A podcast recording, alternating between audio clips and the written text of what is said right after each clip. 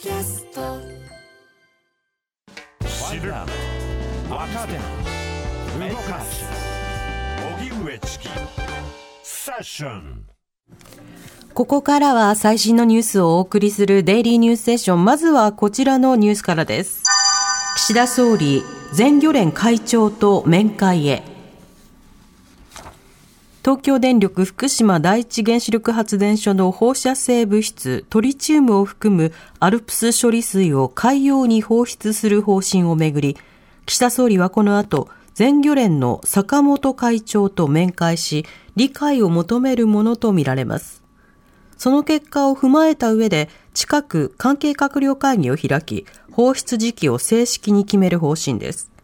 政府は福島で底引き網漁が解禁される来月を避け、今月中に放出を開始する方向で調整を進めています。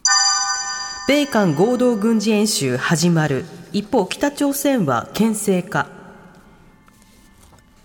アメリカ軍と韓国軍は朝鮮半島での有事を想定した合同軍事演習、ウルチフリーダムシールドを今日から始めました。今月31日まで行われる今回の演習には58万人余りが参加するということで、韓国のユン・ソンニョル大統領は、国家総力戦遂行能力を向上させる努力が必要だと訴えています。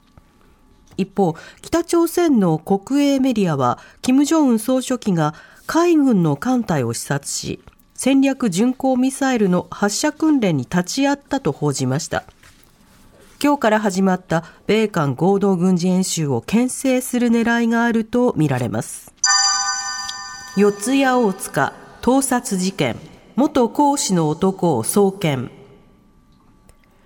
教え子の女子児童を盗撮したなどとして、大手中学受験塾、四谷大塚の元講師、森総章容疑者が今朝送検されました。森容疑者は教え子の小学生の女子児童に下着が見える状態で体育座りをさせ、スマホで盗撮したなどの疑いが持たれています。共同通信などによりますと、逮捕前の任意聴取で、別の教え子の女児も盗撮したと語ったということで、警視庁は森容疑者が複数の子供を盗撮していたとみて余罪を調べています。この盗撮事件をめぐっては、集英社オンラインが報じ、大きな問題となっていました。DJ ソダさんの被害、不同意わいせつ容疑で告発状。韓国出身のアーティスト、DJ ソダさんが出演したイベントで観客から胸などを触られたと訴えている問題で、イベント運営会社が不同意わいせつ容疑などで警察に告発状を提出しました。DJ ソダさんは今月13日に大阪府泉南市で開かれた野外音楽イベントで一部の観客から胸などを触られたと SNS 上で訴えています。イベントを主催した大阪の運営会社は今日、容疑者を特定しないまま、不同意わいせつ容疑と暴行容疑で警察に告発状を提出しました。警察によりますと、告発状を受理して、今後 SNS の動画などを検証する方針です。DJ ソダさんは、インスタグラムのフォロワー数が500万人を超える人気 DJ で、被害の訴えが日韓で拡散されるなど波紋が広がっています。除草剤検出のビッグモーターめぐり、神奈川県が被害届提出。中古車販売会社ビッグモーターの店舗周辺の街路樹が枯れるなどしている問題で、神奈川県内で除草剤の成分が検出された平塚篠宮店と藤沢店の2店舗について、県が先ほど警察に被害届を提出し、警察が受理したことが分かりました。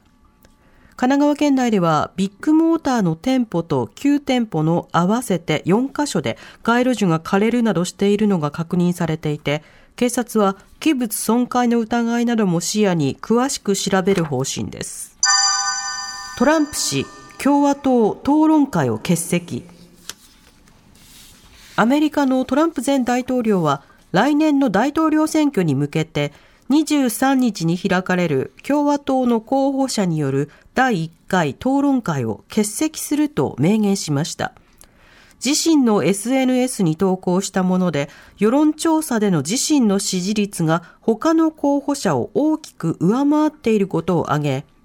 人々は私が成功した大統領だと知っている。だから討論会には出ないとしています。第1回討論会は中西部ミルウォーキーで開かれ、南部フロリダ州の知事デサンテス氏やペンス前副大統領らが参加する見通しです。